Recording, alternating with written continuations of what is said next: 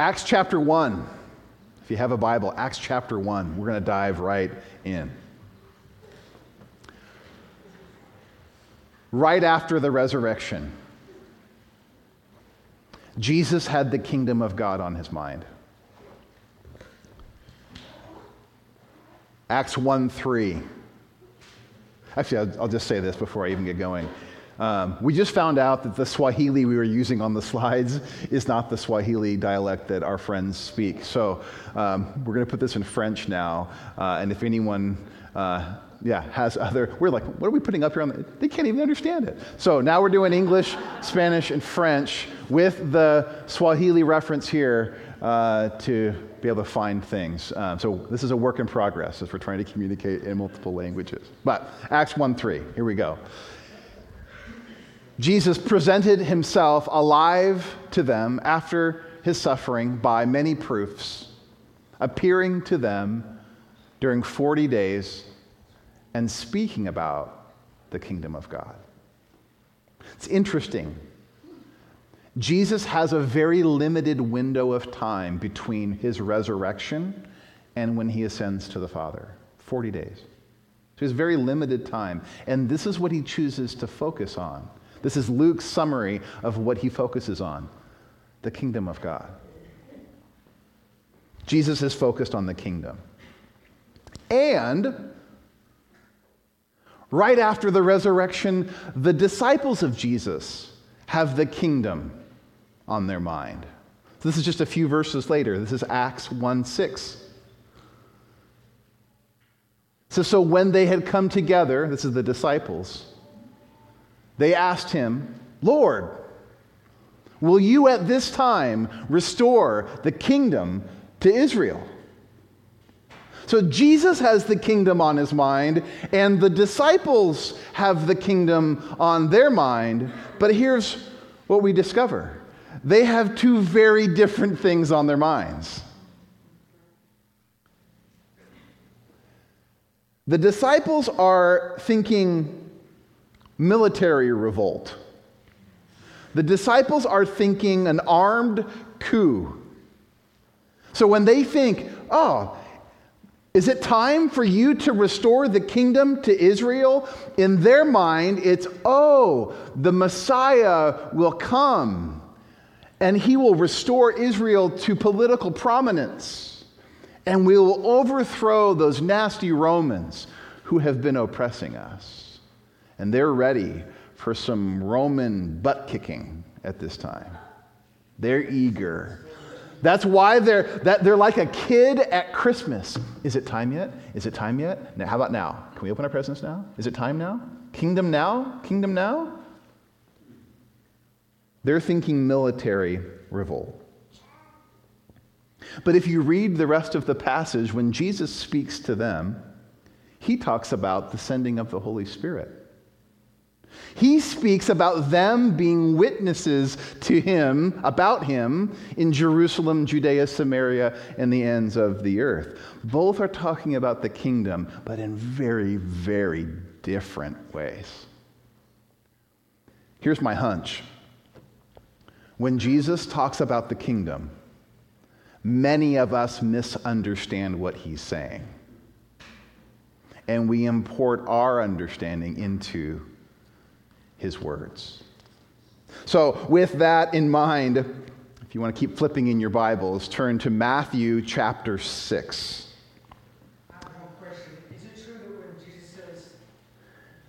Why don't, you, why, why don't you hold on, Heath? I'd love,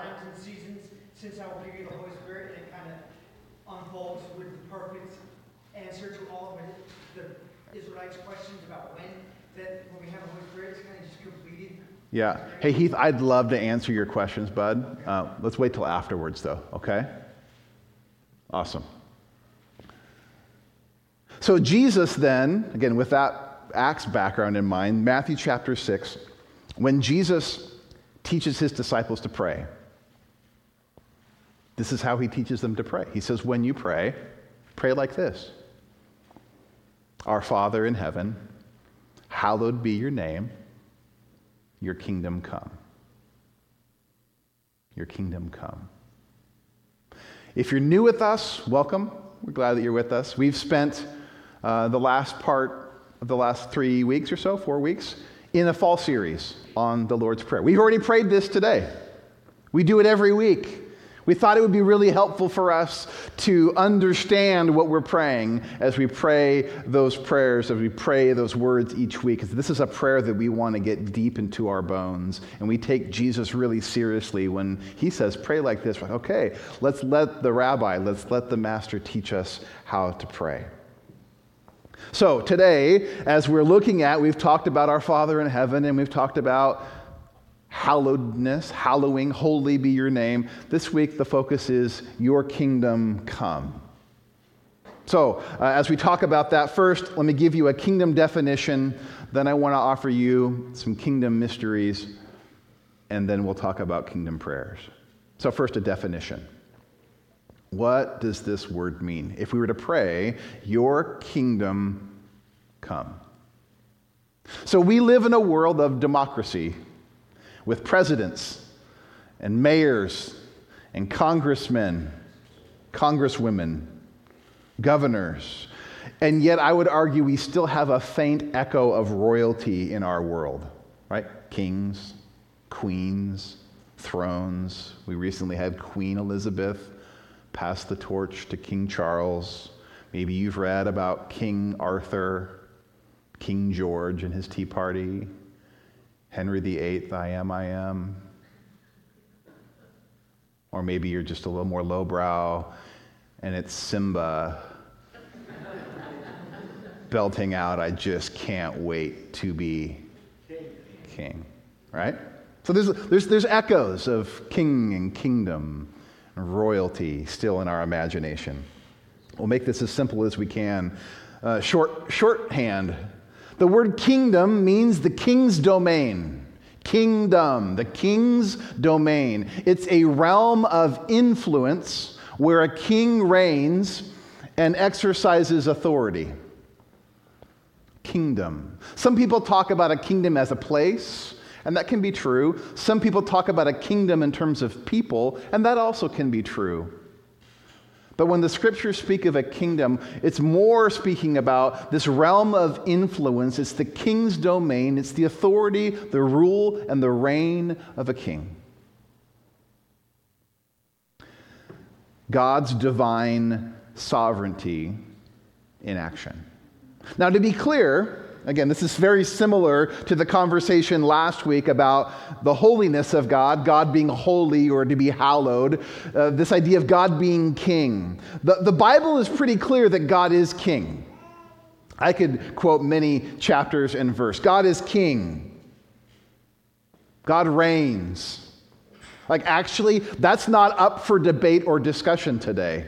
You're like, no, he's not. Okay, you can say that, but he is. Psalm 145. Psalm 145, verse 13.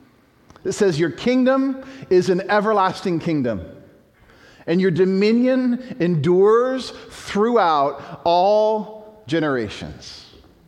All generations, all peoples, all places, all countries, all over the universe. The Bible says that God actually reigns, God is king. That's not necessarily up for debate. But the reason why we would need to pray or even have this conversation today is because of a second idea that was introduced in the Garden of Eden many years ago. And it happened through sin.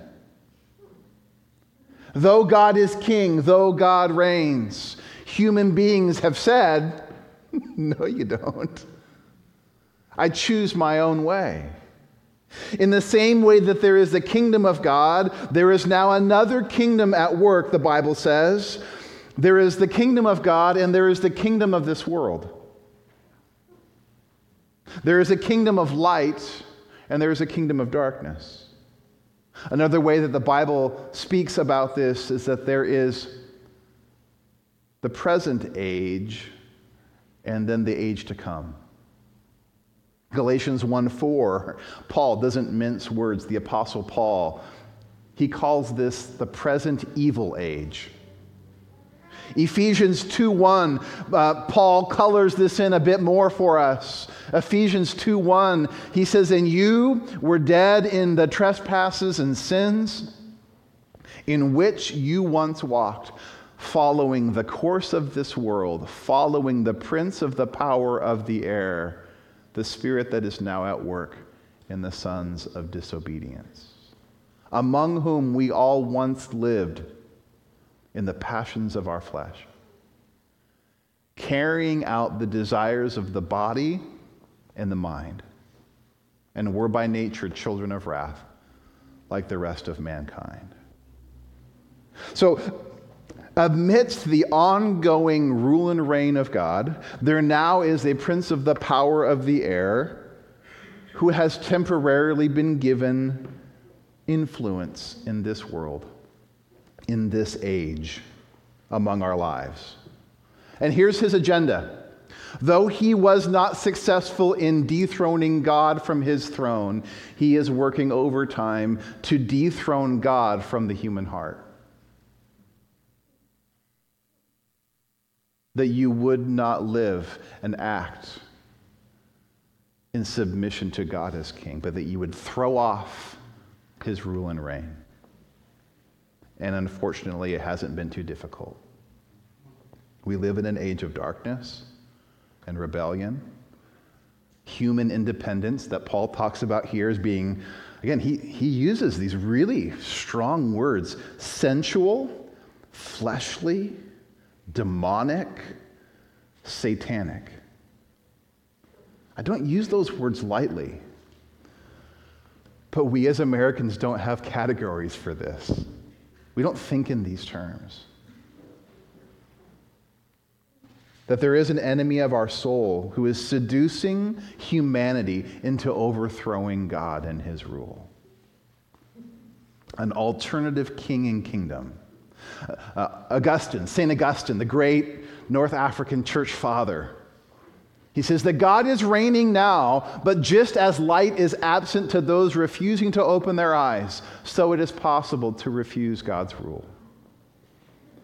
And close your eyes, and close your heart, and close your, yourself off to this God. And the messaging of our secular age is He doesn't exist. All that is is what you can see. And you rule the, the expressive individualism. You set the pace, you define what's right, you do you. Now, again, this is all preamble, I know. Stay with me.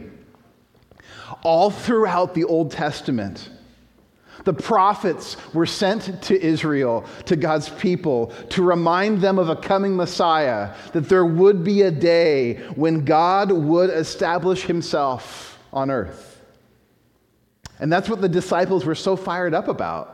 That's why they're like, is it now? Now? Now? Now, now are you going to do this? Is it time for the kingdom now? And you have all these passages, and I'll, I'll spare the references, but Daniel spoke of the Son of Man who had received the kingdom from the Ancient of Days.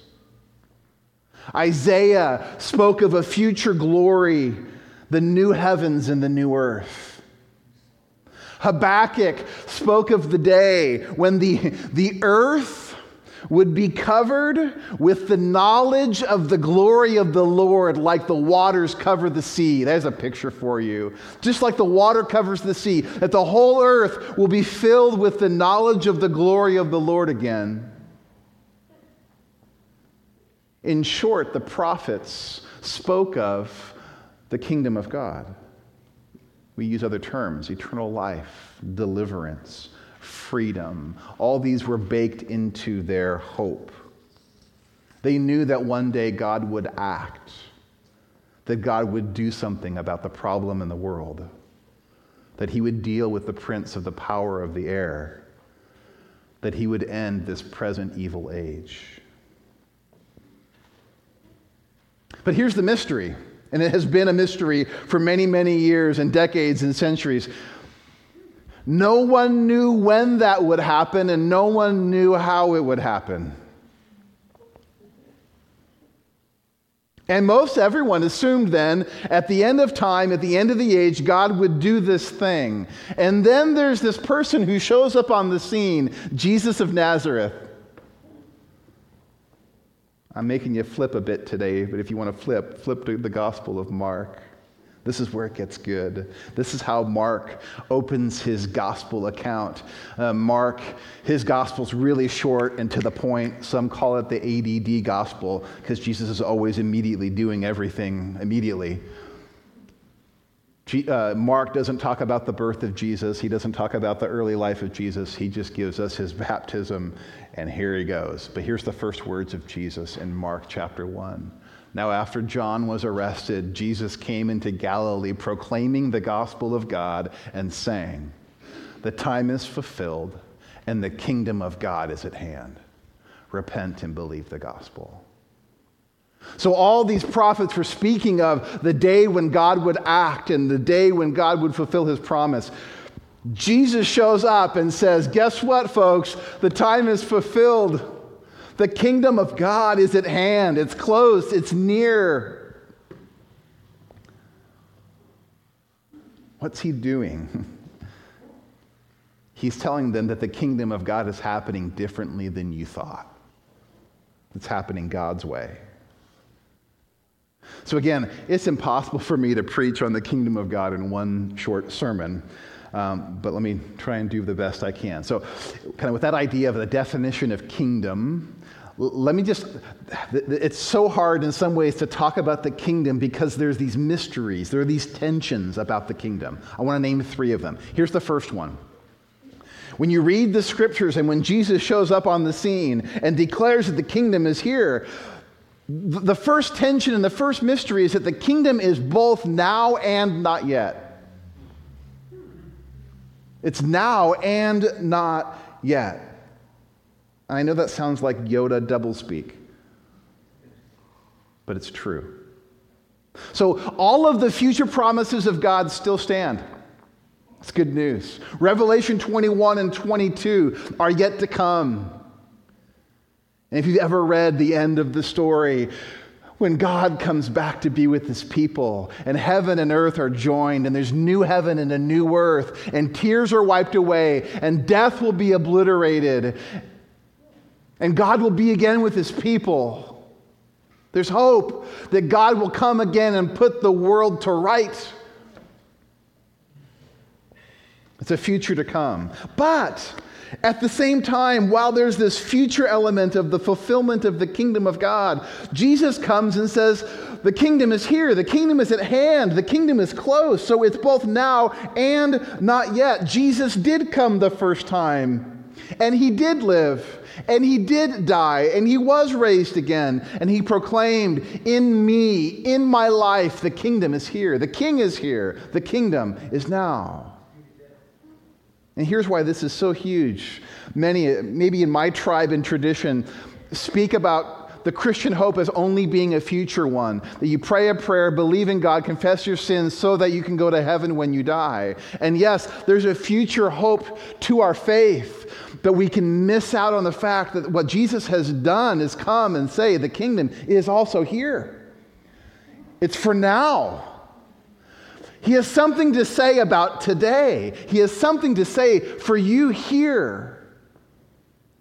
The rule and reign of God isn't just for the future, it is for the future, but also He's breaking in now.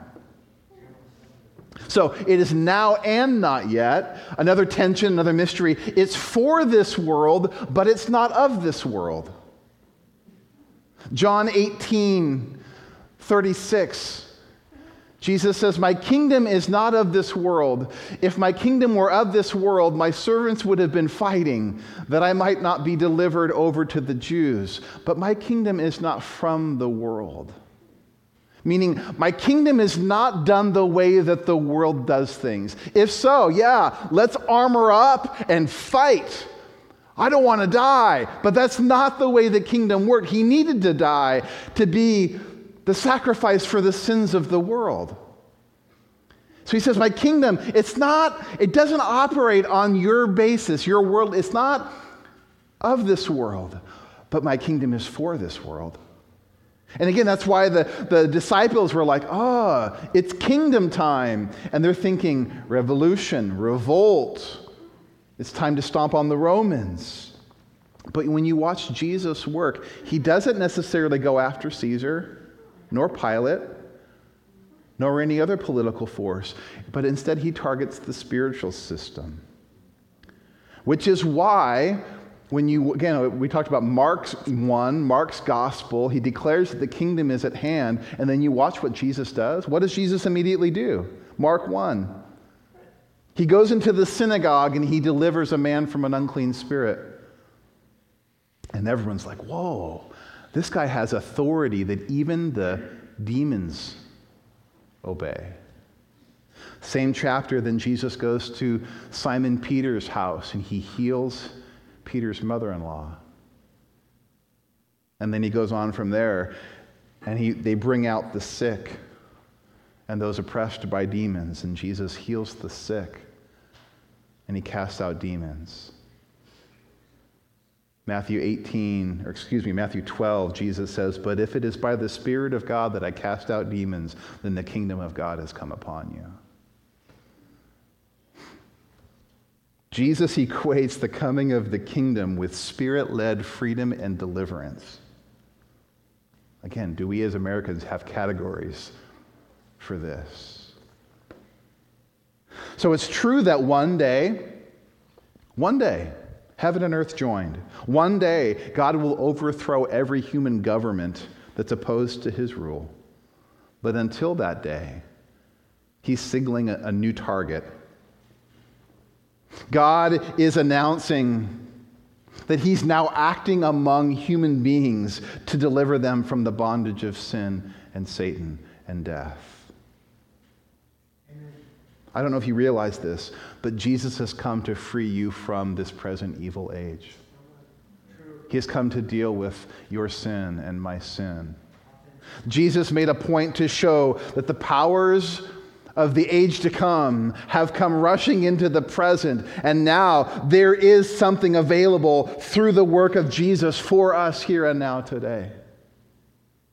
It's not of this world, but it's for this world. Sometimes Christians speak about the darkness as though we're really scared of the darkness. And believe me, I understand that we live in a dark world. Jesus didn't seem to be too afraid of the darkness.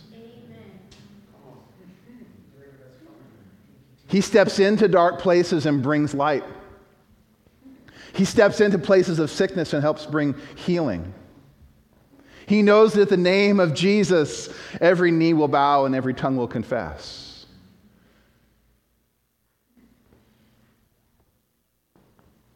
And then a third mystery in this kingdom idea is that the kingdom is unstoppable and yet meek. Again, the, the, the, Bible is really clear that Jesus is king and the rule of God will have no end. That's literally what the angel said to Mary in Luke when he tells Mary that she's going to have a baby. Luke 133 and he will reign over the house of Jacob forever and of his kingdom there will be no end. It's a straight up echo of Daniel 7 that says, And to him was given dominion and glory and a kingdom that all peoples, nations, and languages should serve him. His dominion is an everlasting dominion which shall not pass away, and his kingdom one that shall not be destroyed. And like, yeah, that's great news. The king, and it's unstoppable, and there's dominion and glory and power, and nothing will stop it. Which is why then the disciples are like, yeah, let's go! Freedom! And let's rush. Let's go get Rome. And then the king comes as a baby. I thought it was unstoppable. That little baby is the king. Jesus comes as a carpenter. Jesus spends a few decades in relative obscurity in a tiny town called Nazareth. It's like the Son of God literally moved into the neighborhood and no one knew. You're like, I thought this was like unstoppable. You're like, no one knew? What kind of kingdom is this? And then you hear Jesus speak. One of Jesus' primary teaching methods was parables. Have you ever read the parables of Jesus? Jesus is like the kingdom of heaven is like gardening. You're like macho, violent gardening. The kingdom is like seed. It's like a sower spreading seed. The kingdom of heaven is like weeds. The kingdom of heaven is like leaven in a bread. The kingdom is like a tree. You're like, what? I thought, what about the dominion and the glory and the shall have no end and weeds, seeds, leaven? What kind of kingdom is this? Unstoppable, inevitable. But the way the king operates is that he does not force his way on someone. It can actually be missed, it can actually be rejected. Like a mustard seed, like leaven. Start small, but watch where it goes. Like no one saw the kingdom like this. Jesus did not come with a sword demanding allegiance, believe or die. He didn't come with threats and power plays. He didn't say, bow or else. He came as a baby, he came as a carpenter, he came to lay down his life. And he came with an offer to believe in him, to trust him. God will not smash you into his kingdom. He invites you in. This is not what we think of when we think of kingdom. It's not an unstoppable force that will mow you down, but a loving offer of faith to whosoever will. Unstoppable in the end, but delicately meek and missable in between. Do you, see the difference? So there's this mystery of the kingdom. It's, it's now and not yet. It's for this world, but it's not of this world. It's unstoppable, but really humble and missable and meek. It's the one and only kingdom of God. So now, with the longest preamble in the history of sermons, Jesus says, when you pray, pray like this our Father, our Father in heaven, holy be your name. Name above all names, not my name, but your hallowed be your name. Your kingdom come. Your kingdom come. What are we praying when we pray that prayer? A few things, and I'll end. To pray, Your kingdom come, is a prayer of ultimate hope is to say, God, I, I, I, I was on Twitter yesterday. God, I was online yesterday. This world's a mess. God, I, I was in my neighbor. God, I was in my home this week, and in my home's a mess. Your kingdom come. It's a prayer of ultimate hope. Jesus, we need you to come back. We need you to put the world to rights. We get our eyes off of ourselves and we look toward the one who brings ultimate fulfillment when Jesus will come back again. It's to turn from our short term solutions and our lowercase k kings and our lowercase q queens and the heroes that we run to to say, Jesus, you're king. Come, Jesus. He came once as a humble child. He will come back again the second time, not as a baby but is the rightful ruler of heaven and earth in power and glory, and he will put the world to right. Our ultimate hope and faith is a trust in a God who will fulfill his promises and do what he said he will do. I think I had this quote George Ladd. The, this prayer is a petition for God to reign, to manifest his kingly sovereignty and power, to put to flight every enemy of righteousness and of his divine rule, that God alone may be king over all the world. We need, we need God to be king, to be known as king over the entire world. This is the solution of all solutions, the hope of all hopes, not a new president. Folks, I know everyone will say this is the most important election in the history of mankind in the next year.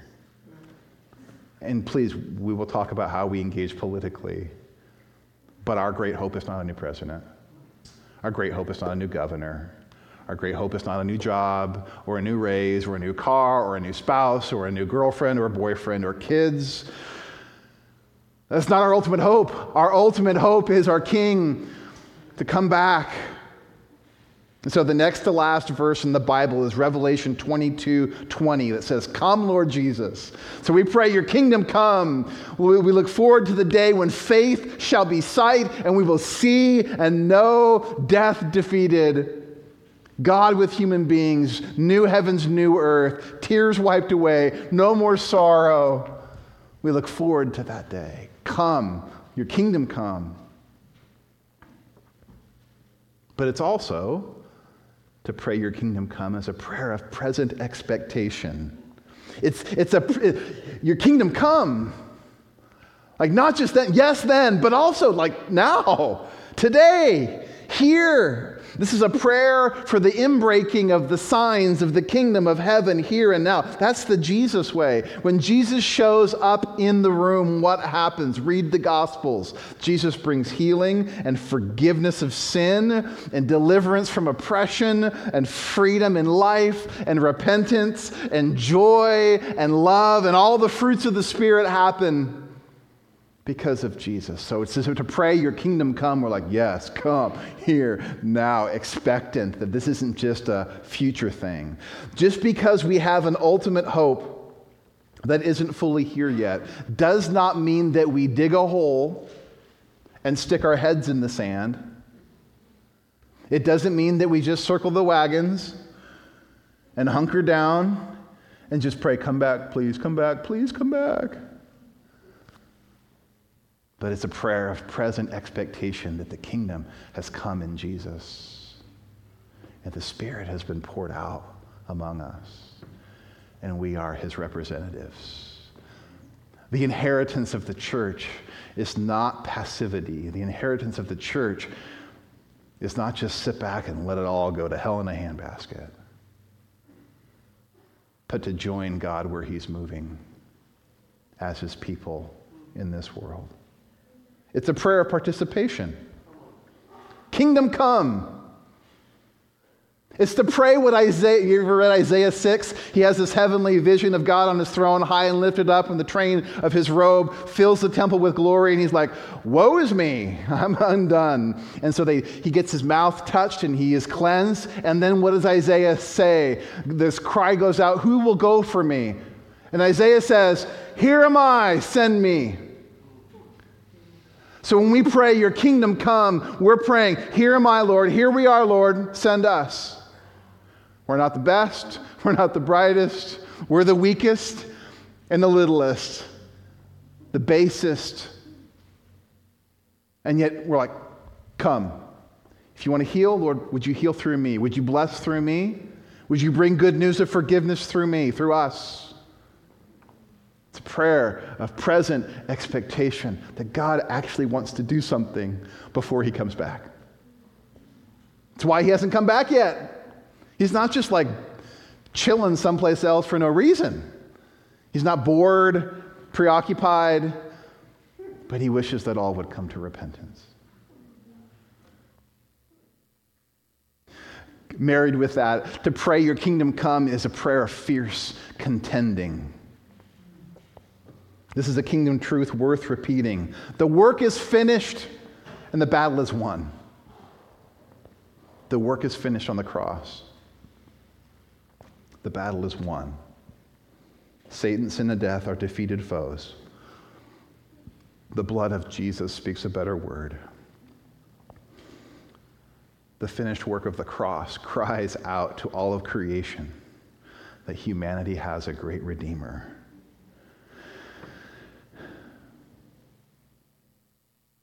And though it is not as it will be one day, we get to contend on behalf of others. And I can't tell you how many times I've prayed that very simple prayer Your kingdom come when I don't know what to do. And I'm with my friends and my neighbors, and I see marriages broken, and I see devastation and heartache in a war torn world. May we contend your kingdom come here, Lord. May your will be done. May your kingdom come. I don't think I made a slide for this. Well, I'll share one that I did. Karl Barth, he says, to clasp the hands in prayer is the beginning of an uprising against the disorder of the world. Like, all I can do is pray. Really? All you can do is pray? All right, well, let's start an uprising against the disorder of the world. Let's pray, your kingdom come. N.T. Wright says, he uses binocular vision as his idea. He says, Thy kingdom come. To pray this means seeing the world in binocular vision, to see it like through one lens with the love of the Creator for his spectacularly beautiful creation. It's like in what to, to pray, Thy kingdom come, we see through the love of God, and we see it with deep grief with the deep grief of the Creator for the battered, battle scarred state in which the world now finds itself. So we look through a lens of love and we look through a lens of grief. And we say, we as God's people will stand in those places, those difficult places, seeing God's great love and great grief for the scars that are happening all throughout our worlds. Your kingdom come. May the rule and reign of God show up here. And then lastly, to pray this is a prayer of humble surrender. Because, man, we can say, like, yeah, may your kingdom come. As we've prayed in Israel right now, Palestine. May your kingdom come in the mess of the United States. But what about here? Pastor Tim Keller. This is a lordship petition. It's asking God to extend his royal power over every part of our lives our emotions, desires, thoughts, and commitments. This is a humble request for more of the rule and reign of God in me. And there are places in me that I still need the rule and reign of God. Places where I live in anxiety. Like, man, I need the rule and reign of God.